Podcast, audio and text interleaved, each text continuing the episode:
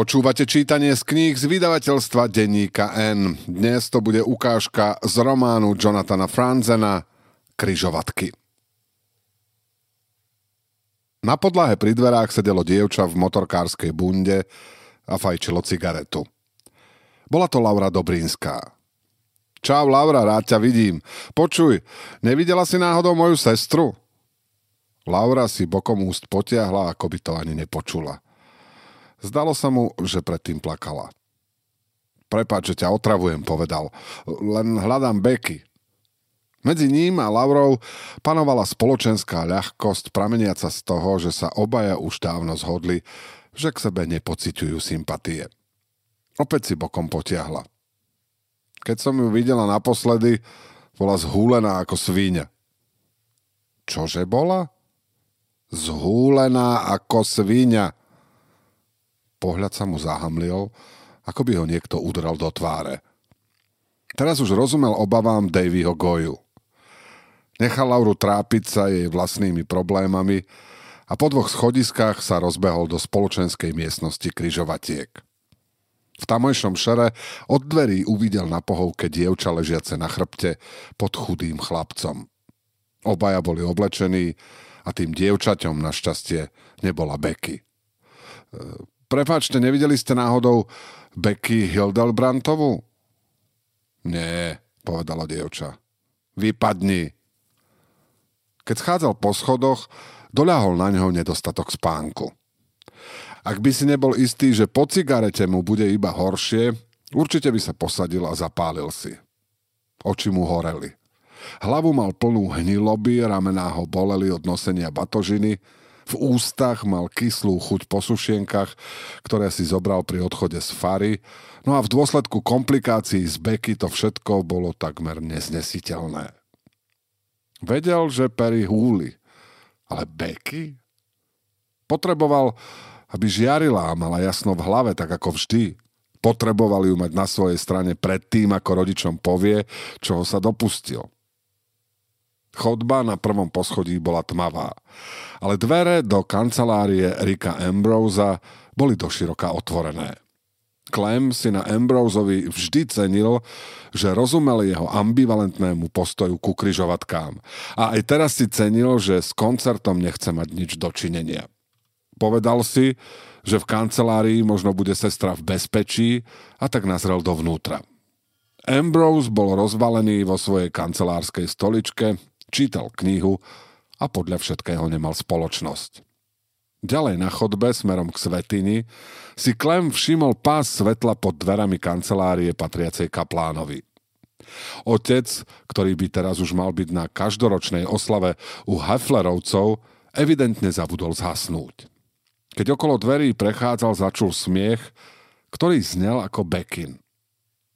Zastavil sa. Je možné, že sa Becky nejako dostala ku kľúčom od kancelárie? Zaklopal na dvere. Becky? Kto je tam? Tlak mu vyskočil. Bol to otcov hlas. Clem nečakal, že sa s ním stretne. Počítal naopak, že sa s ním nestretne, až pokým sa porozpráva s Becky a dostane od nej požehnanie. To som ja, povedal. Clem, je tam Becky? Nasledovalo ticho, ktoré trvalo dosť dlho na to, aby vyznievalo neprirodzene. Potom otec otvoril. Mal na sebe starý kabát z Arizóny a v tvári bol zvláštne bledý. Clem, ahoj! Vôbec sa nezdalo, že má zo stretnutia so synom radosť. Za ním v polovníckom kabáte a zladenej čiapke stál nevýrazný chlapec, ktorý bol, ako si Clem uvedomil, v skutočnosti nakrátko ostrihanou ženou. Je tu Becky? Becky? Nie. Nie, ach, toto je jedna z našich farníčok, pani Kotrelová. Žena Klemovi trochu zamávala. V tvári bola veľmi atraktívna. To je môj syn, Clem, povedal otec. S pani Kotrelovou sme len... No, vlastne by si nám možno mohol pomôcť. Neviem, kto odhrňal parkovisko, ale snehom jej zablokoval auto. Potrebujeme ju vyhrabať. Vadilo by ti to? Pani Kotrelová podišla k dverám a natiahla smerom ku Klemovi ruku. Mala chladný a pevný stisk. Francis, nezabudnite si platne. Myslím, že dve lopaty som videl pri prednom vchode. S pani Kotrelovou sme sa zdržali, boli sme útea v kostole a mali sme malú nehodu. Klem síce nevedel, pričom ich práve vyrušil, ale otec už hádam nervóznejší ani nemohol byť. Nemyslím, že sa mi chce odhadzovať sneh. Nechce? Ale veď dvaja to budeme mať za chvíľu hotové. Ideme na to? Starec vypol hlavné svetlo a povedal opäť. Nezabudnite platne. Ak to budeme mať dvaja za chvíľu hotové, povedal Clem, koľko času to zaberie jednému človeku? Clem, pani Kotrelová sa naozaj potrebuje dostať domov. Ale čo ak by som ti zhodou okolností nezaklopal na dvere? Prosím ťa o pomoc. Odkedy ti vadí trochu práce? Otec podržal dvere pani Kotrelovej, ktorá vyšla z kancelárie aj so štósom starých platní. Všetko na nej bolo jemné a lákavé a Clem z toho nemal dobrý pocit.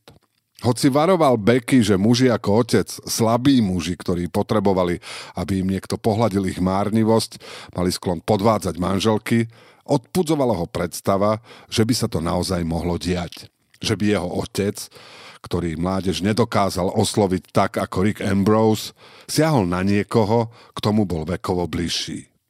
Čo nevidela, aký slabý otec je? Na parkovisku v rečie padajúcom snehu si skupinky absolventov počas prestávky pochutnávali na cigaretách. Kým pani Kotrelová očistila okná svojho sedanu, Clem sa spolu s otcom pustil do tej hory snehu pred autom.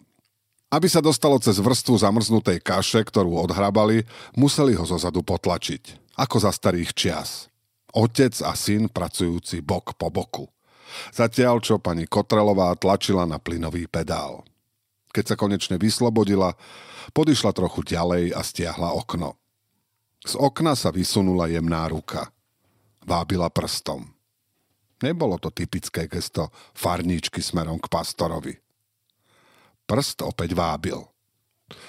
Ach, sekundu, povedal starec. Prešiel k autu a sklonil sa k otvorenému oknu. Clem nepočul, čo pani Kotrelová hovorí, ale muselo to byť niečo fascinujúce, pretože otec podľa všetkého úplne zabudol na Clemovú prítomnosť. Čakal najmenej minútu a pri pohľade na ich hrkútanie mu bolo zlé. Už predtým si všimol rodinné kombi zaparkované pred hlavným vchodom, ale až teraz videl, že zadok je pokrivený, nárazník chýba a jedno zadné svetlo je rozbité. Nárazník bol v aute. Ozvalo sa zapišťanie pneumatík a otec sa ponáhľal za ním. Aj s týmto mi zajtra môžeš pomôcť, povedal. Ak vyklepeme preliačiny, myslím, že sa nám nárazník podarí pripevniť naspäť. Clem hladel na krivé plechy. V hrudi cítil taký hnev, že si slová vyžadovali obrovskú námahu. Prečo nie si na oslave u Hefflerovcov? Nuž, povedal otec, na dôvody sa práve pozeráš. S Francis, teda pani Kotrelovou, sme sa v meste hrozne zdržali. Navyše som ešte aj musel meniť pneumatiku. Clem prikývol. Aj krk mu od hnevu stúhol. Rozmýšľam, povedal. Čo robila u teba v kancelárii? Teda, ak sa tak ponáhľala domov. Aha, áno, len si bola po nejaké platne, ktoré som jej požičal. Otec zaštrngal kľúčami od auta. Ponúkol by som ti odvoz, ale asi chceš zostať na koncerte. Zadná časť Plymouthu bez nárazníka pripomínala tvár bez úst. Nemal som pocit, povedal Clem, že by sa ponáhľala domov. Ona? Akože teraz? Ona išlo len o nejaké veci z nášho útorkového spolku. Naozaj? Áno, naozaj. Trepeš. No to vol. Zo spoločenskej miestnosti sa ozval jasot. Klameš, povedal Clem. No tak moment. Lebo viem, čo si zač. Pozeral som sa na to celý život a mám toho pokrk. to je, neviem, čo presne sa snažíš naznačiť, ale to nie je pravda. Clem sa obrátil k otcovi. Strach v jeho tvári ho rozosmial. Klamár. Neviem, čo si myslíš, ale myslím si, že mama je u Hefflerovcov a ty sa tu vešiaš po nejakej inej žene. To nie je nič zlé na tom, keď sa pastor venuje jednej zo svojich farníčok. Ježiši Kriste, už len to, že niečo podobné musíš vôbec povedať. Zo spoločenskej miestnosti sa ozval úvod na bicích, potom konga a po nich nasledoval ďalší jasot. Poslední fajčiaci absolventi smerovali dovnútra. Ako keby hudba niekedy niečo vyriešila. Už nikdy žiadna vojna, ľudia. Musíme tú vojnu ukončiť. Klemovo znechutenie hypisákmi v Križovatkách ešte znásobilo znechutenie z otca. Vždy nenávidel tyranov, ale teraz chápal, ako strach druhého môže podnecovať zúrivosť. Ako pohľad naň vedie k výsmechu. Ako vyvoláva násilie. Otec sa opäť ozval. Slabým a neistým hlasom. S pani Kotrelovou sme boli odniesť veci do Teovho kostola. V prvom rade sme trochu neskoro vyrazili a potom... Fakt? A vieš čo? Sráď na to. Tvoju rozprávku mám na háku. Ak máš nutkanie oprieť nejakú inú ženu, žiješ v slobodnej krajine. Ak potom budeš mať zo seba lepší pocit, je mi to jedno. Otec sa na neho zhrozene pozrel. Ja odtiaľto aj tak padám, povedal Clem. Nechcel som ti to povedať dnes, ale teraz je to jedno. Vykašľal som sa na školu. Už som poslal list odvodovej komisii. Idem do Vietnamu. Pustil lopaty na zem a vykročil. Clem! Zakričal jeho otec. Vráť sa! Clem zodvihol ruku a cestou do kostola mu ukázal prostredník. Vstupná chodba bola prázdna. Laura Dobrinská nechala na podlahe dva ohorky a kopu popola. Zastavil sa a rozmýšľal, kde by ešte mohol pohľadať Becky. A dvere za ním sa prudko otvorili. Neotáčaj sa mi chrbtom. Vybehol hore schodiskom, stále sa ešte nepozrel do salóna ani svätyne. Bol v polovici chodby, keď ho dobehol otec a chytil ho za rameno. Prečo sa mi otáčaš chrbtom? Daj zo mňa ruky preč. Hľadám Becky. Je s mamou u Hefflerovcov. Nie, to teda nie je. Aj Becky ťa má plné zuby. Otec sa pozrel na Ambroseove otvorené dvere, odomkol vlastnú kanceláriu a stlmil hlas. Ak mi chceš niečo povedať, tak by si v sebe mohol mať dosť slušnosti a neotáčať sa mi chrbtom skôr, ako ti odpoviem. Dosť slušnosti? Clem ho nasledoval do kancelárie. Myslíš, ako keď mamu necháš u Hefflerovcov a ty zo slušnosti sa venuješ svojej drahej dámskej spoločnosti? Otec rozsvietil svetlo a zavrel dvere. Ak sa upokojíš, rád ti vysvetlím, čo sa dnes večer stalo. Dobre, ale pozeraj sa mi pritom do očí, oci. Pozeraj sa mi do očí a uvidíš, či ti verím, čo i len slovo. Stačilo. Aj starec sa teraz nahneval. Dovoľoval si už počas vďaky vzdania a poriadne si dovoľuješ aj teraz. Pretože mi je z teba kurva zle a mne je zle z tvojej neúcty. Uvedomuješ si vôbec, aké ponižujúce je byť tvojim synom? Povedal som, že stačilo. Kléma by potešila bitka. Neudral si už odkedy bol tínedžer. Chceš ma udrieť? Chceš si to skúsiť? Nie, Clem.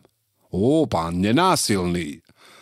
V spôsobe, ktorým otec pokrútil hlavou, bola istá dávka kresťanskej zhovievavosti. Clem by ho veľmi rád strčil aspoň o stenu, ale aj to by otca len utvrdilo v tom kresťanskom pocite obete. Dotknúť sa ho mohol len slovami. Počul si vôbec, čo som ti povedal na parkovisku? Vykašľal som sa na školu. Počul som, že sa veľmi hneváš a snažíš sa ma vyprovokovať. Neprovokoval som. Oznamoval som ti istú skutočnosť. Otec sa ťažko posadil do svojej otočnej stoličky. V písacom stroji mal založený čistý list papiera. Vytiahol ho a vyrovnal. Mrzí ma, že sme vykročili takým nesprávnym spôsobom. Dúfam, že zajtra sa k sebe budeme správať lepšie. Napísal som odvodovej komisii, oci. List som poslal dnes ráno. Starec sám sebe prikývol, ako by si o tom myslel svoje. Môžeš sa mi vyhrážať, koľko len chceš. Ale do Vietnamu nejdeš. To si píše, idem. Máme svoje rozpory, ale viem, aký si. Nemôžeš čakať, že naozaj uverím tomu, ako sa chystáš stať vojakom. Nedáva to zmysel. Samoľúbosť otcovej istoty, že ani jeden jeho syn nemôže predsa byť ničím iným, iba replikou jeho samotného, prebudilo v Klemovi tyrana. Viem, že máš problém predstaviť si to, povedal. Ale niektorí ľudia sú ochotní aj naozaj zaplatiť za to, čo mu veria. Ty sa aj s tvojou farničkou môžeš v Teovom kostole hrať na milého belocha. Môžeš vyťahovať v burinu v Englewoode a mať zo seba dobrý pocit. Môžeš pochodovať v tých svojich pochodoch a potom sa tým chváliť pred svojou kongregáciou, v ktorej sú samí belosi. Ale keď je čas konať, nevidíš problém v tom, že ja študujem na vysokej škole a nejaké čierne decko namiesto mňa bojuje vo Vietname? Alebo nejaký navažský chudák, napríklad syn Keitha Durochieho? Myslíš si, že si lepší ako Keith? Myslíš, že môj život má väčšiu hodnotu ako život Tommyho Durochieho? Myslíš si, že je správne, keď ja študujem na vysokej škole, zatiaľ čo navažské decká umierajú? Hovoríš, že takto ti to dáva zmysel? Tyran bol spokojný, lebo videl, aký bol otec zmetený. Keď si uvedomil, že to Klem myslí vážne. Žiadny americký chlapec by nemal byť vo Vietname, povedal ticho. Myslel som si, že v tom sa obaja zhodujeme. Zhodujeme. Je to zasraná vojna, ale je to nemorálna vojna. Každá vojna je nemorálna. A o tejto to platí špeciálne. Každý, kto v nej bojuje, sa zúčastňuje nemorálneho konania. Prekvapuje ma, že ti to musím vysvetľovať. Hej, no nie som rovnaký ako ty, oco. Ak si ešte nevšimol. Nebol mi dopriatý luxus toho, že by som sa narodil ako menonita. Neverím v metafyzické božstvo, ktorého prikázania mám poslúchať. Musím sa riadiť svojimi vlastnými etickými pravidlami a neviem, či si pamätáš, ale v lotérii som mal číslo 19. Samozrejme, že si to pamätám. A máš pravdu. To, že si mal vďaka štúdiu odklad, predstavovalo pre mňa aj mamu nesmiernú úľavu. A ak si dobre pamätám, ty sám si to vnímal rovnako. Ale to len preto, že som nad tým vôbec nerozmýšľal. A teraz si nad tým rozmýšľal. Dobre. Chápem, prečo sa ti študentské odklady zdajú nespravodlivé. Je to legitímna otázka. Chápem aj to, že máš vzhľadom na nízke vylosované číslo pocit, že máš povinnosť slúžiť svojej vlasti. Ale ísť tam a slúžiť v tej vojne, to nedáva zmysel. Možno tebe nie. Pre mňa však neexistuje alternatíva. Rok si čakal. Prečo nechceš počkať ešte jeden semester? Väčšina našich vojakov je už doma. Pochybujem, že o 6 mesiacov budú brať nových vojakov. Presne preto to robím teraz. Prečo? Aby si niečo dokázal? To by si predsa mohol urobiť aj tak, že sa vzdáš svojho odkladu a budeš svedomito namietať. Ako syn dôstojníka, navyše z rodiny pastora, by si mal veľmi silné argumenty. Hej, presne to by si urobil ty. Ale vieš čo? Ten človek, ktorý v roku 1944 narukoval na miesto teba, bol pravdepodobne beloch a pochádzal zo strednej triedy. Ja takýto morálny luxus k dispozícii nemám. Luxus? Otec udrel o operadlo stoličky. Nebol to morálny luxus, bola to morálna voľba. Keďže väčšina Američanov tú vojnu podporovala, to nebolo ľahšie, ale naopak ťažšie. Označovali nás za zradcov, označovali nás za zbabelcov, našich rodičov sa snažili vyhnať z mesta. Niektorí z nás dokonca skončili vo väzení. Každý jeden z nás za to zaplatil.